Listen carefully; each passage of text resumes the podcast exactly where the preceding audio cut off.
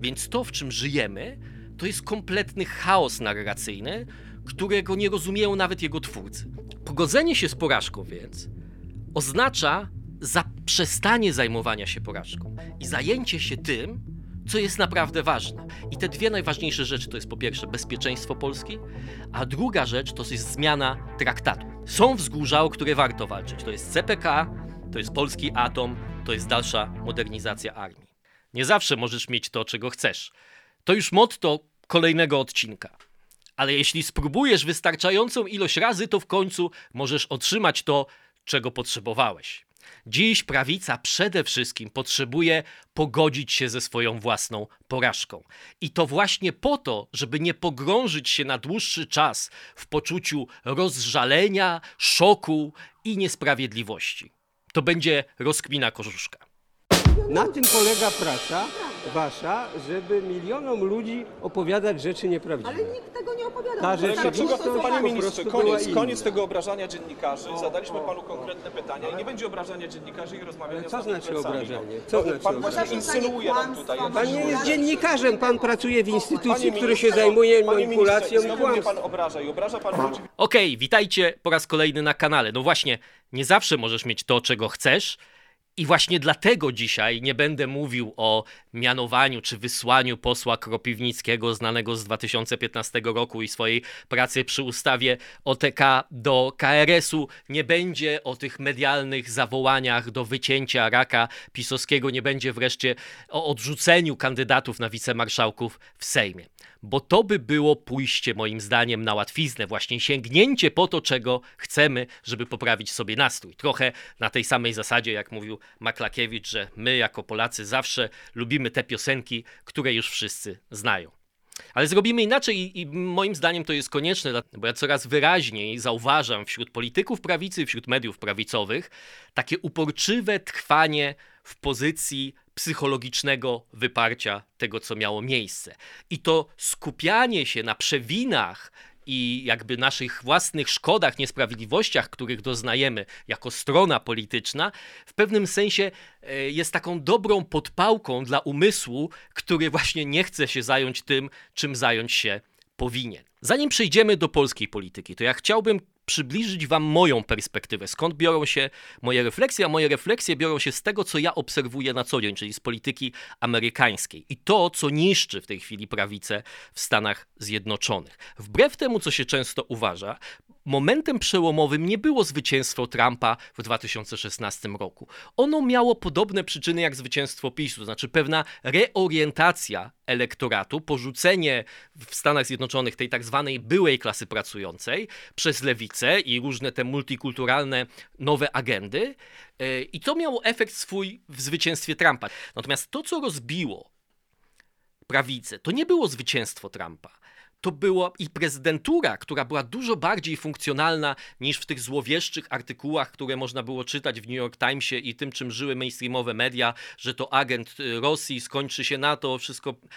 Rekord Trumpa międzynarodowy być może jest lepszy, nawet nie być może. Ja myślę, że wiele osób, nawet nie lubiących Trumpa, przyzna, że jest lepszy niż y, rekord Bidena. Czy to tylko jego zasługa, czy też y, okoliczności, to jest inna kwestia. Natomiast to, co pogrążyło prawicę, to konsekwencje porażki Trumpa w wyborach w 2020 roku, a przede wszystkim niezaakceptowania wyników. Tak? To znaczy powiedzenia, że te wybory były oszukane, że albo my wygraliśmy naprawdę, albo oni nas oszukali, czyli że my jesteśmy ofiarą. To jest taka ogólna postawa, która też pokazuje w tej dłuższej perspektywie, z której możemy skorzystać i wyciągnąć z niej wnioski, z tego, jak słabi są republikanie dzisiaj w kongresie, chociaż mają większość w Izbie Reprezentantów, wyciągnąć wnioski dla polskiej prawicy i dla siebie samych. Tak? Bo antysystemowość to ostatecznie jest bardzo krótkowzroczna i krótkonożna propozycja. To znaczy, ona nam daje satysfakcję, bo możemy sobie powiedzieć, tak naprawdę nie przegraliśmy. I pamiętajcie, że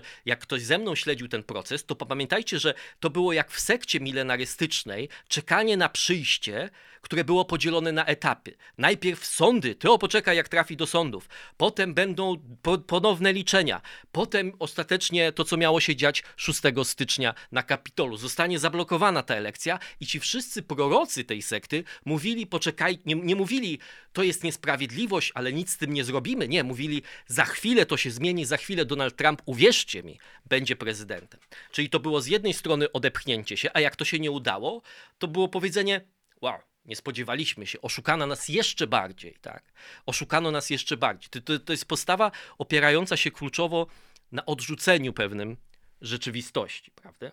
Dzisiaj mamy kongresmenów w Stanach Zjednoczonych, którzy nie tylko odrzucają tą instytucjonalną procedurę przekazania władzy, bo to na tym to polega, prawda? Że kwestionujemy te wyniki, które w historii bardzo rzadko kwestionowano Stanów Zjednoczonych i mówimy, że cały ten establishment jest przeciwko nam i tak dalej ale że oni nawet kwestionują to, jak działa kongres, że w kongresie są ludzie, którzy są lobbystami, że w kongresie są jakieś frakcje, że są elity, które decydują czasem za poszczególnych kongresmenów. Tak działa kongres. Matt Gates mówi, ja się na to nie zgadzam. Natomiast krótkowzroczność i krótkonożność tej perspektywy jest taka, że nie ma żadnego planu, który ma to zastąpić. Tak? To jest ostateczna konsekwencja. Nie ma żadnego planu, który ma to zastąpić. Ostatecznie w demokracjach, tak jak one są zbudowane, jedyna metoda sprawowania władzy to kontrola instytucji. I jeżeli ktoś odrzuca zasady działania jakiejś instytucji, mówi, ja nie będę współpracował z tą instytucją, to zasadniczo rezygnuje ze sprawowania władzy. Tak? Druga rzecz, która, o której już powiedziałem, to jest ta mentalność ofiary. Tak? Jeśli wygramy, to znaczy, że mieliśmy rację. Jeśli przegramy, to znaczy, że nas oszukano, co oznacza, że jeszcze bardziej mieliśmy rację, prawda? Jeszcze jedna rzecz, o której chciałem powiedzieć, zanim przejdziemy do spraw polskich. Otóż występuje tutaj pewien paradoks.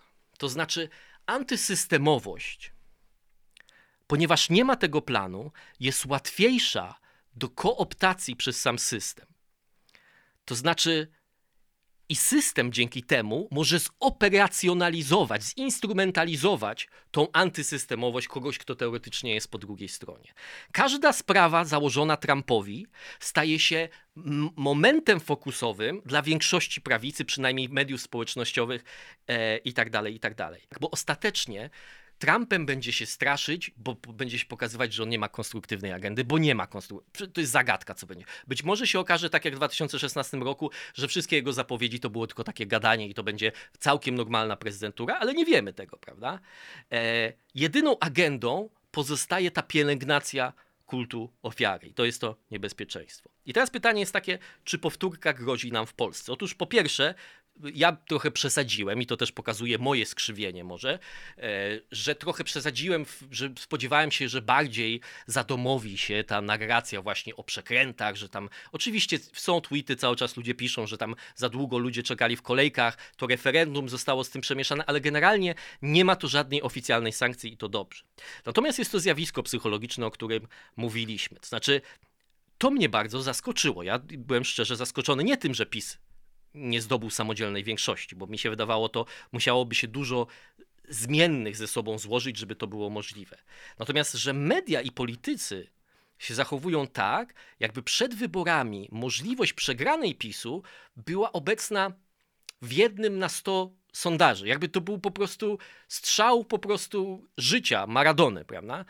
A Wiemy, że tak nie było. Wiemy, że co najmniej połowa. Ja nawet nie przeprowadziłem takiej analizy, ale myślę, że to jest bardzo ostrożna diagnoza, żeby powiedzieć, że co, na, co najmniej połowa sondaży mówiła o tym, że ta koalicja tych trzech ugrupowań, jakkolwiek ich nazywać, może zdobyć większość parlamentarną. Tak? I reakcja na ten, na ten szok, na to, tak, co teraz zrobić, to jest gra na czas. Najpierw było, że liczymy głosy i że to będzie były poważne ludzie, którzy mówili, że będzie PiS miał więcej głosów w ostatecznym rozrachunku. E, I że to potem jednak, krótko to trwało, była ta faza, że to jednak jest zwycięstwo, bo oni wygrali formalnie wybory, bo mieli najwięcej głosów ze wszystkich ugrupowań, które miały swoje listy.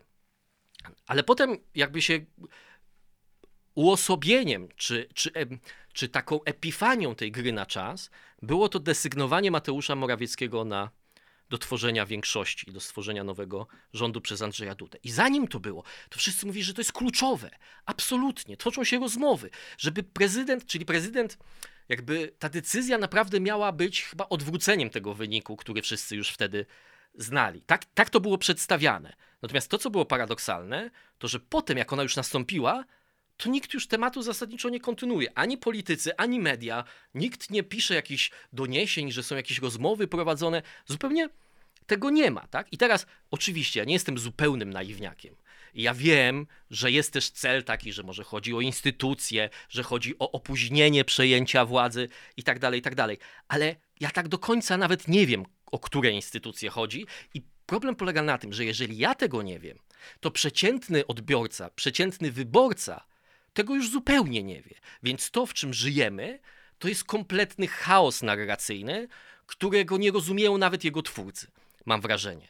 Tym bardziej, że jakby można by złośliwie nawet powiedzieć, słuchajcie, po co się skupiać na tym, że ta tymczasowa większość, bo przecież my tworzymy inną większość cały czas, jak rozumiem, że ta tymczasowa większość w Sejmie nie wybrała na wicemarszałka Elżbiety Widek, skoro za chwilę będziemy mieli nową większość i ona wybierze już swoich marszałków, wicemarszałków, kogo tam będzie e, chciała. Więc zamiast jakiegoś kontynuowania tej, znaczy zbudowano to napięcie najpierw, potem zapadła decyzja i nagle nie mieliśmy zjazdu przynajmniej, prawda?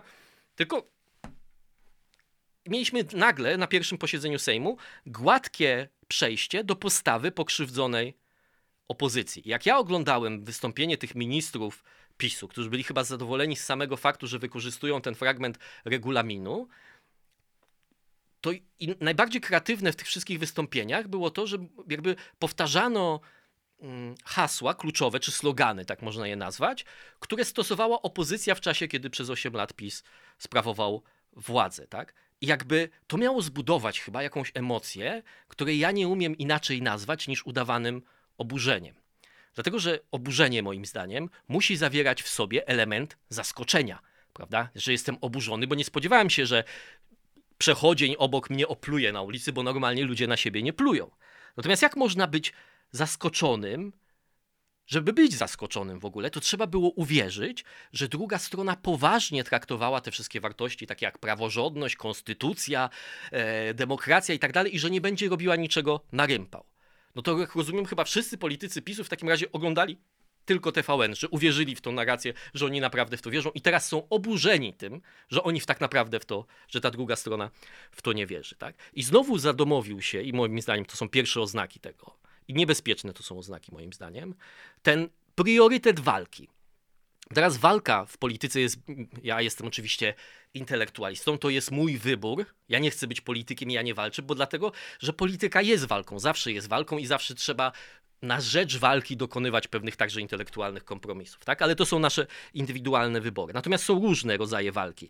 Jest walka jako środek do jakiegoś celu i jest walka dla samej walki, tak? Mówiąc inaczej, można walczyć o wzgórze, które jest strategiczne i ma bardzo duże znaczenie pozycyjne, ale można też walczyć i to coraz częściej obserwujemy we współczesnej polityce, o takie wzgórze, na którym jest korzystne światło, dobry zasięg 5G i ogólnie takie wzgórze, gdzie oczywiście nikt nie umrze, ale gdzie każdy będzie mógł głośno krzyknąć i na pewno zostanie usłyszany, że jest gotowy nawet na śmierć, prawda?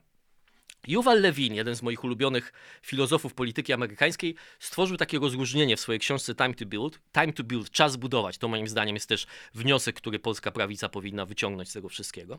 Czas budować instytucje, społeczeństwo obywatelskie, te wszystkie rzeczy. Natomiast to rozróżnienie polega na tym, że tradycyjnie instytucje miały charakter formatywny, czyli że ktoś na przykład zostawał kongresmenem i uczył się tego, jak działa kongres, jak, jak się pracuje, jak się jest częścią jakiejś komisji w kongresie, jak zabierać głos, i ona tworzyła pewien charakter i pewien zbiór cnót kongresmena. Natomiast współcześnie mamy w pewnym sensie ominięcie tego procesu i kongres czy inne instytucje stają się tylko pretekstem albo stają się sceną do występów teatralnych, czyli do autoekspresji i wyrażenia swoich poglądów na jakiś temat, które potem są rozpowszech, rozpowszechniane, prawda? I te wystąpienia ministrów e, z, z, trybuny, to krzyczenie Zbigniewa Ziobry, tam fujary, coś tam, coś tam. Ja nie mówię, że to jest niedopuszczalne. Znaczy, oczywiście jest to złamanie jakiegoś obyczaju, pytanie, czy taki obyczaj w ogóle. Natomiast mi nawet nie chodzi o styl i estetyczne, moralne oburzenie. Mi bardziej chodzi o cel tego prawda? E, i bo, bo to było z natury to było teatralne i antysystemowe. Tak? E, czyli były niczym więcej niż wyrażeniem takiego poczucia niesprawiedliwości i przede wszystkim hipokryzji drugiej strony. Wszystkim się podobało, jak e, minister Czarnek mówił: O, wy tak kochacie konstytucję, a tak naprawdę nie kochacie konstytucji. Natomiast pytanie jest, jaki jest tego efekt i jakie, jest tego, e, jakie są tego konsekwencje. I to samo miało miejsce w tej konfrontacji tego Radomira Wita z ministrem Glińskim, tak? Minister, oczywiście dziennikarz się zachował to, to też jest, pokazuje, jak się czuje ta druga strona, czego się można było spodziewać. My tu teraz rządzimy, koniec, skończyły się takie, nie będzie pan już teraz obrażał, bo już pan nie ma mocy, prawda, obrażania nas. Natomiast przypomnienie przez ministra Glińskiego w tym momencie y, korzeni stacji TVN, no to jest klasyczny manewr na zagranie piosenki, którą wszyscy znają, więc zapewne wszystkim się też spodoba. Natomiast jakby wniosek, który można wyciągnąć z tej antyinstytucjonalności czy antysystemowości, jest podobny jak ten argument, który kiedyś robiono przeciwko ateizmowi intelektualnemu. To znaczy, że ostatecznie wskazywano na to, że konsekwencją ateizmu intelektualnego nie jest to, że ludzie nie wierzą w nic i są faktycznymi ateistami, tylko że zaczynają wierzyć w coś bardzo głupiego. Prawda? Na przykład w Matkę Ziemię, prawda? i że on, jej służymy. E, natomiast Antysystemowość jest podobny mechanizm. To znaczy, że Antysystemowość jest odrzuceniem wiary w instytucje, bo instytucje to jest establishment, bo instytucje to jest lewica, która je opanowała, bo instytucje to jest kompleks militarno-przemysłowy, bo instytucje to są wszystkie te złe rzeczy, albo instytucje w przypadku Polski teraz będzie są złe, bo my już nie mamy nad nimi kontroli. Tak? Natomiast konse konsekwencją prawdziwą tego nie jest to, że zamiast instytucji, zamiast establishmentu zaczyna rządzić lud. Nie. Zaczyna rządzić coś innego. I w przypadku tej teatralizacji zaczynają rządzić zasady środków przekazy, przekazu, które są używane do tego, żeby rozpowszechniać te występy teatralne. Tak? Jak mówił McLach, jak on się McLachan, środek przekazu jest przekazem w każdym razie, prawda? E, Czyli innymi słowy, zamiast zasad instytucji rządzą, rządzą zasady, algorytmy sieci społecznościowych. Taka jest prawda. I tego świetnym przykładem były występy polskich europarlamentarzystów, którymi ja zawsze się nie. Znaczy, ja zawsze uważałem, że one nie są dobrym środkiem do osiągnięcia czegokolwiek. Może są efektowne, może sam je oglądałem, może mówiłem, tak masz słuszność, proszę pana, w tym. Natomiast one były właśnie takim, ponieważ Unia Europejska jest na tyle specyficzna, że stworzono instytucje, które są niezależne właściwie od procesu demokratycznego. Ci ludzie są wy, wy, wybrani w procesie demokratycznym, nie stają się częściami tej instytucji, a dodatkowo tak naprawdę ich główną publicznością nie jest parlament czy sala parlamentu, która jest pusta, a do tego pamiętajmy, parlament ma niewielkie znaczenie w legislacji tak naprawdę europejskiej, natomiast ich publicznością jest ich, ich, ich zasięg na TikToku, Twitterze, gdziekolwiek tam te swoje filmiki e, potem wrzucają, prawda?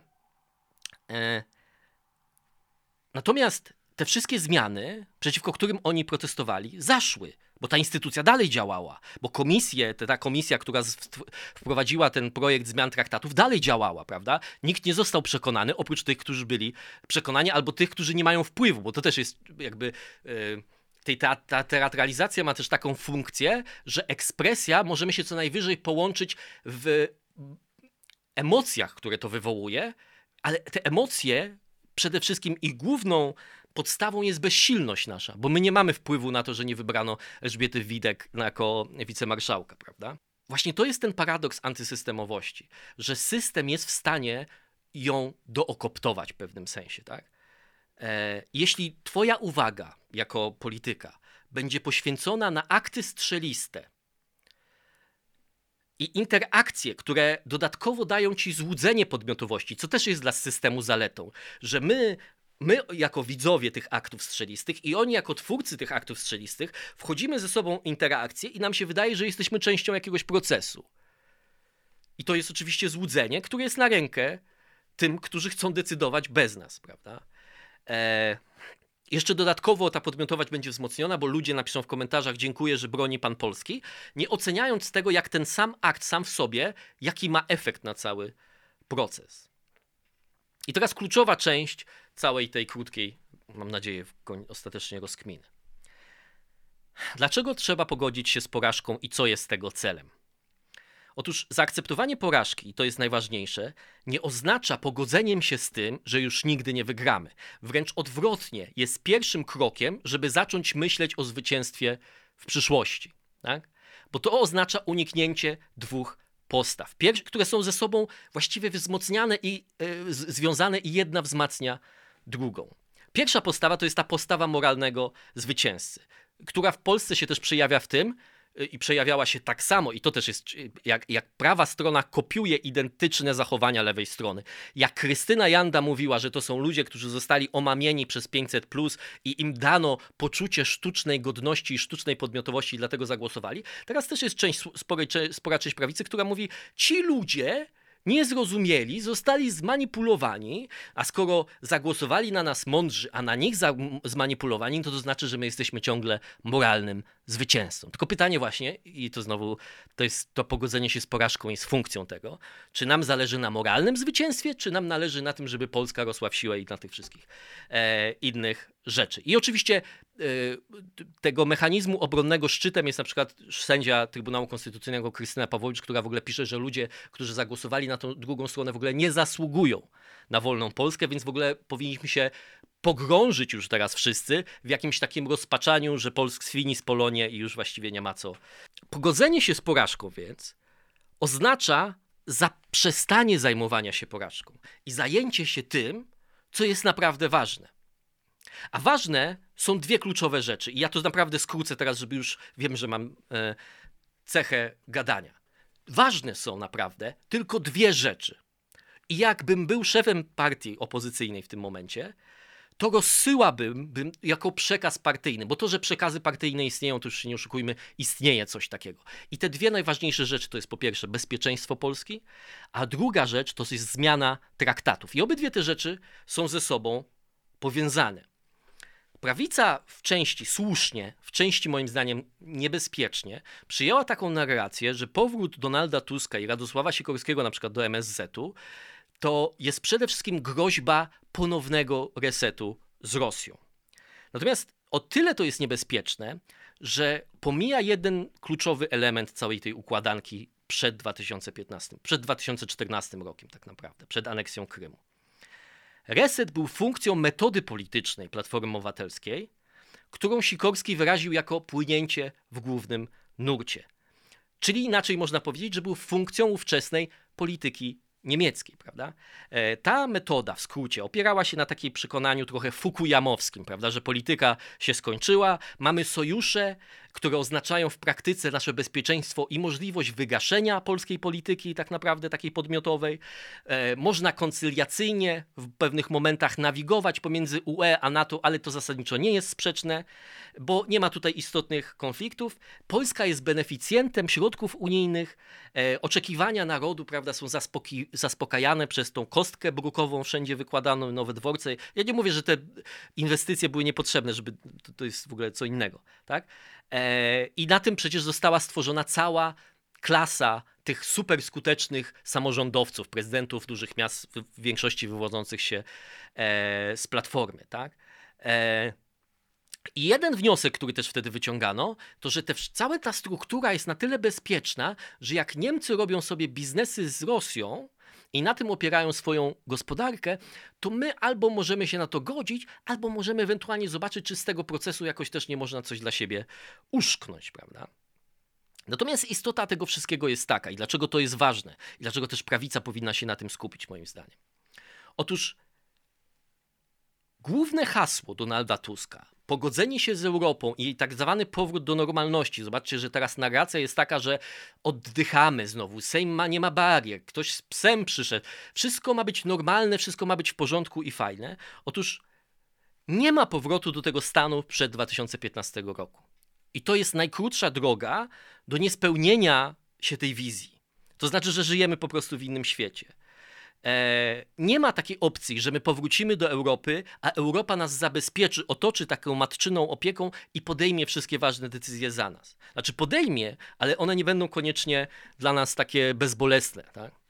E, przed 2014 rokiem można było jeszcze wierzyć, że będzie taki e, spokój. Natomiast dzisiaj Unia Europejska jest dużo słabsza i w związku z tym też nie będzie miała ochoty, bo też zmieniły się relacje gospodarcze, Polska się wzmocniła gospodarczo, więc Unia Europejska nie będzie miała ochoty na żyrowanie tej wizji uśmiechniętej Polski, która z tego czerpała głównie swój kapitał społeczny, prawda? E, Niemcy przede wszystkim, to jest kluczowe dla Polski, są w niezwykle trudnej sytuacji i politycznie, i ekonomicznie. Tak? Czyli mówimy o rozdziale nowych partiach niemieckich, które są coraz bardziej antydemokratyczne, jakkolwiek je nazywać, ale na pewno nie godzą się z tą zgodą czy z tym establishmentem dotychczasowym. I skoro tak jest, że są naprawdę na skraju, być może niektórzy nawet oceniają, pewnego upadku albo pewnego głębokiego kryzysu, to trzeba zawsze pamiętać o, o, o doświadczeniu wspólnoty europejskiej, że Niemcy i Francja zawsze wykorzystywały instytucje unijne do tego, żeby złagodzić swoje wewnętrzne napięcia. I teraz z punktu widzenia Polski są dwa scenariusze możliwe. Jeden z nich to jest powtórka rzeczywiście resetu. Bo to oznacza, że na przykład Ukraina zostaje zmuszona do rozejmu, czy w jakiś sposób sama już nie ma środków, żeby kontynuować wojnę, i Niemcy znowu, tak jak było w przypadku procesów tych mińskich, są akuszerem tego procesu. I to może też wtedy oznaczać początek odbudowywania relacji z Rosją, tak? Bo zaczynają się pojawiać argumenty, o Rosja się libera, tak jak w latach 90., Rosja się liberalizuje, jak wejdziemy z nią w relacje ekonomiczne. Znamy tą śpiewkę doskonale, tak? Natomiast drugi scenariusz oznacza, że ta reorientacja, która na razie moim zdaniem jest w niemieckiej zamrażarce, czyli że nie będziemy już odpierali swojej gospodarki na węglowodorach tanich z Rosji, że musimy zmienić, musimy wzmocnić armię, niemiecka armia będzie stacjonowała, broniła wschodniej flanki NATO i tak dalej, i tak dalej. Moim zdaniem oni jeszcze ciągle liczą, że to będzie można cofnąć. Ale jeżeli wojna na Ukrainie będzie się przedłużała, nawet w takim stanie, jak jest teraz, to będzie oznaczało tyle, że Niemcy będą rzeczywiście zmuszone do przeprowadzenia takiej reorientacji swojej polityki i swojej gospodarki przede wszystkim. Tak? I w obydwu tych scenariuszach głębiej zjednoczona Europa, czyli ta Europa, którą mają utworzyć nowe traktaty, będzie korzystna dla Niemiec, ale szczególnie w tym drugim scenariuszu ona będzie kluczowym bezpiecznikiem dla Niemiec, tak? Bo przed czym ona może wtedy zabezpieczać?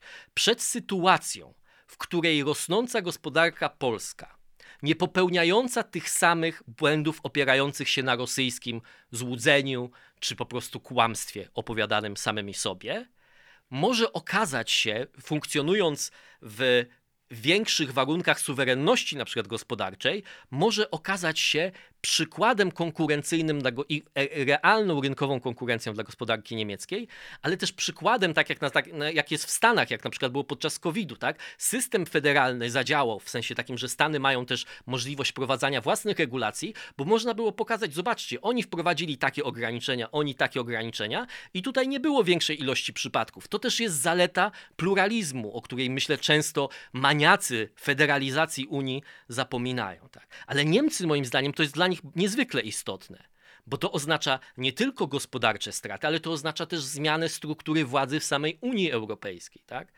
E, czyli będą szukali metod i najlepiej, jeżeli to nie będą metody niemieckie, bo te zostaną uznane za prawda, nacjonalistyczne, ale jak to będą metody unijne, oprzyte jakimś materiałem solidarności, konieczności, redystrybucji, takie środki wam zabierzemy, takie wam oddamy, bo Grecja, bo Srecja, bo migranci, to wszystko może przebiec dużo bardziej e, bezobjawowo wtedy z punktu widzenia oporu społeczeństw, które będą tego przedmiotem. Tak?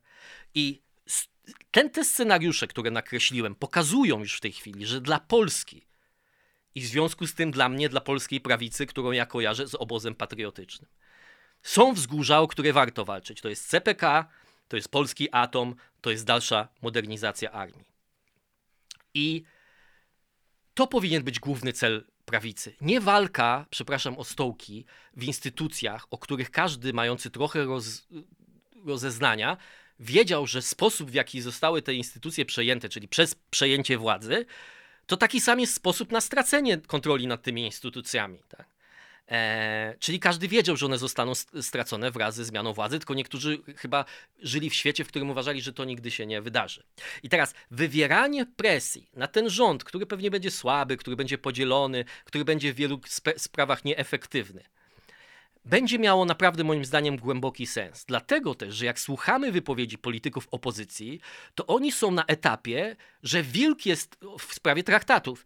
Nie bójcie się wilka, bo on biegnie rzeczywiście w naszą stronę, ale to jest jeszcze 200 metrów. To zdążysz kanapkę nawet zjeść. To w ogóle nie ma się czego bać. Nie bronienia tych traktatów. W końcu trzeba ich zmusić do tego, żeby oni tych traktatów bronili. Trzeba ich zmusić do tego, żeby powiedzieli, że Polska na tym skorzysta i trzeba ich zmusić do tego, żeby, żeby powiedzieli, jak oni widzą przyszłość Polski i podejmowania różnych decyzji. Tak? Natomiast trudniej będzie ich do tego zmusić, jeżeli będziemy dyskutować o tych wszystkich pierdołach. Przepraszam. Istotne jest to, jeszcze raz powtórzę to, porażka musi zostać zaakceptowana, żeby w ogóle mieć szansę na zwycięstwo i byciem i udział w ogóle w debacie, która będzie się toczyła na temat spraw kluczowych. I to jest wniosek, z którym chciałem Was zostawić. Do zobaczenia.